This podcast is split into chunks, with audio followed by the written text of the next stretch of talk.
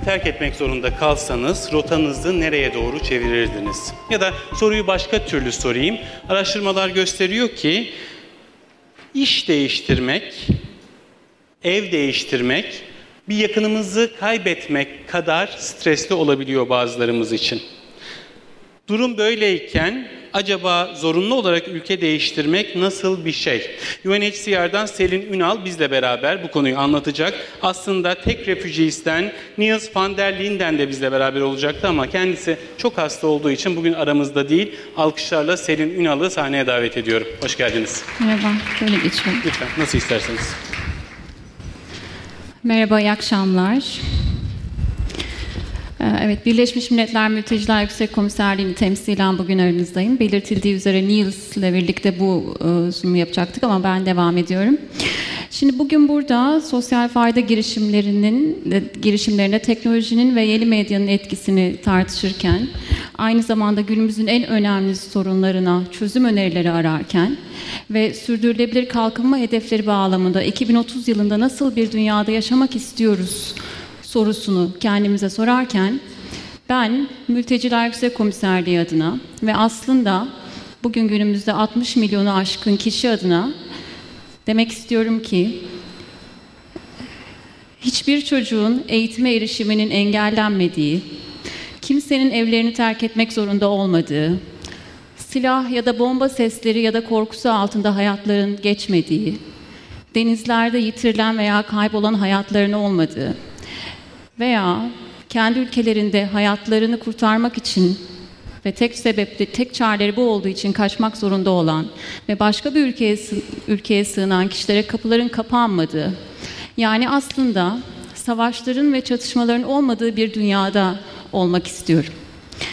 60 milyondan fazla kişi de aslında bunları istiyor.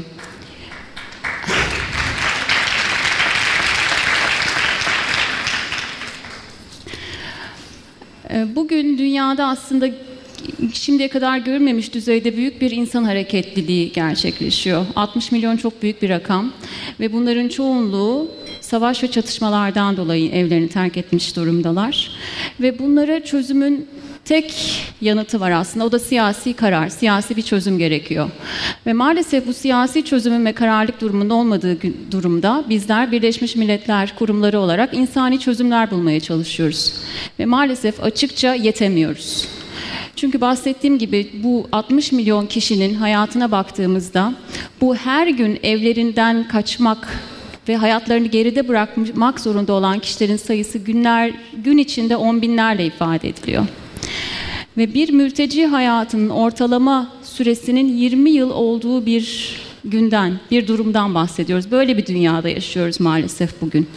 Yani bizim Birleşmiş Milletler kurumları olarak uluslararası fonlar aracılığıyla ancak geçici sürelerle sürdürülebilirliğini e, etkin kılmak üzere yaptığımız çalışmalar, projeler, programlar maalesef büyük ölçüde yetersiz.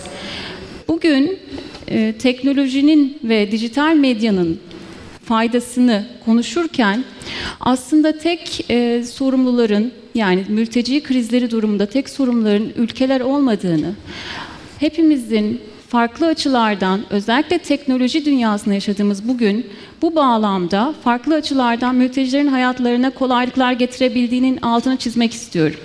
Mesela eğitim alanında mülteci nüfusuna baktığımızda bu 60 milyonun yarısını çocuklar temsil ediyor. Her biri bir hayat, umuda yönelik yarınlarını tutunmak isteyen, görmek isteyen çocuklar. Eğitime erişimlerine baktığımızda global verilerde %90 ilk öğretim erişim oranı varken mülteci nüfusunda bu rakam maalesef %50'ye düşüyor. Orta öğrenimde gene global yani küresel veriler %84 oranındayken mülteci çocukların orta öğrenime er-, erişimi %22'ler civarında. Yüksek öğrenime geçtiğinizde %34 iken küresel veriler mültecilerin oranında %1. Çok düşük oranlar, çok zor hayatlardan bahsediyoruz. Çok fazla ve farklı zorlukları var. Dil zorlukları var, finansal zorlukları var.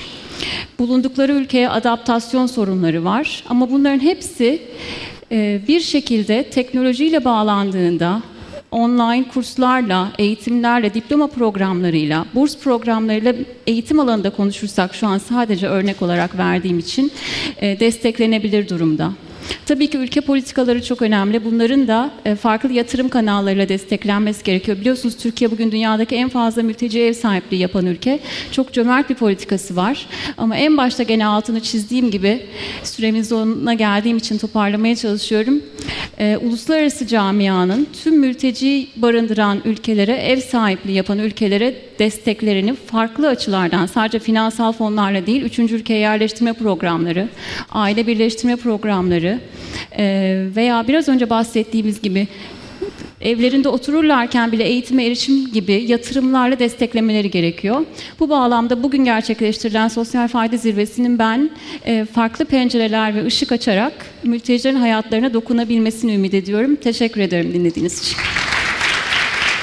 Selin Hanım çok teşekkür ederiz. Yalnız kaldınız ama çok güzel anlattınız. Çok sağ olun. Teşekkür ederim.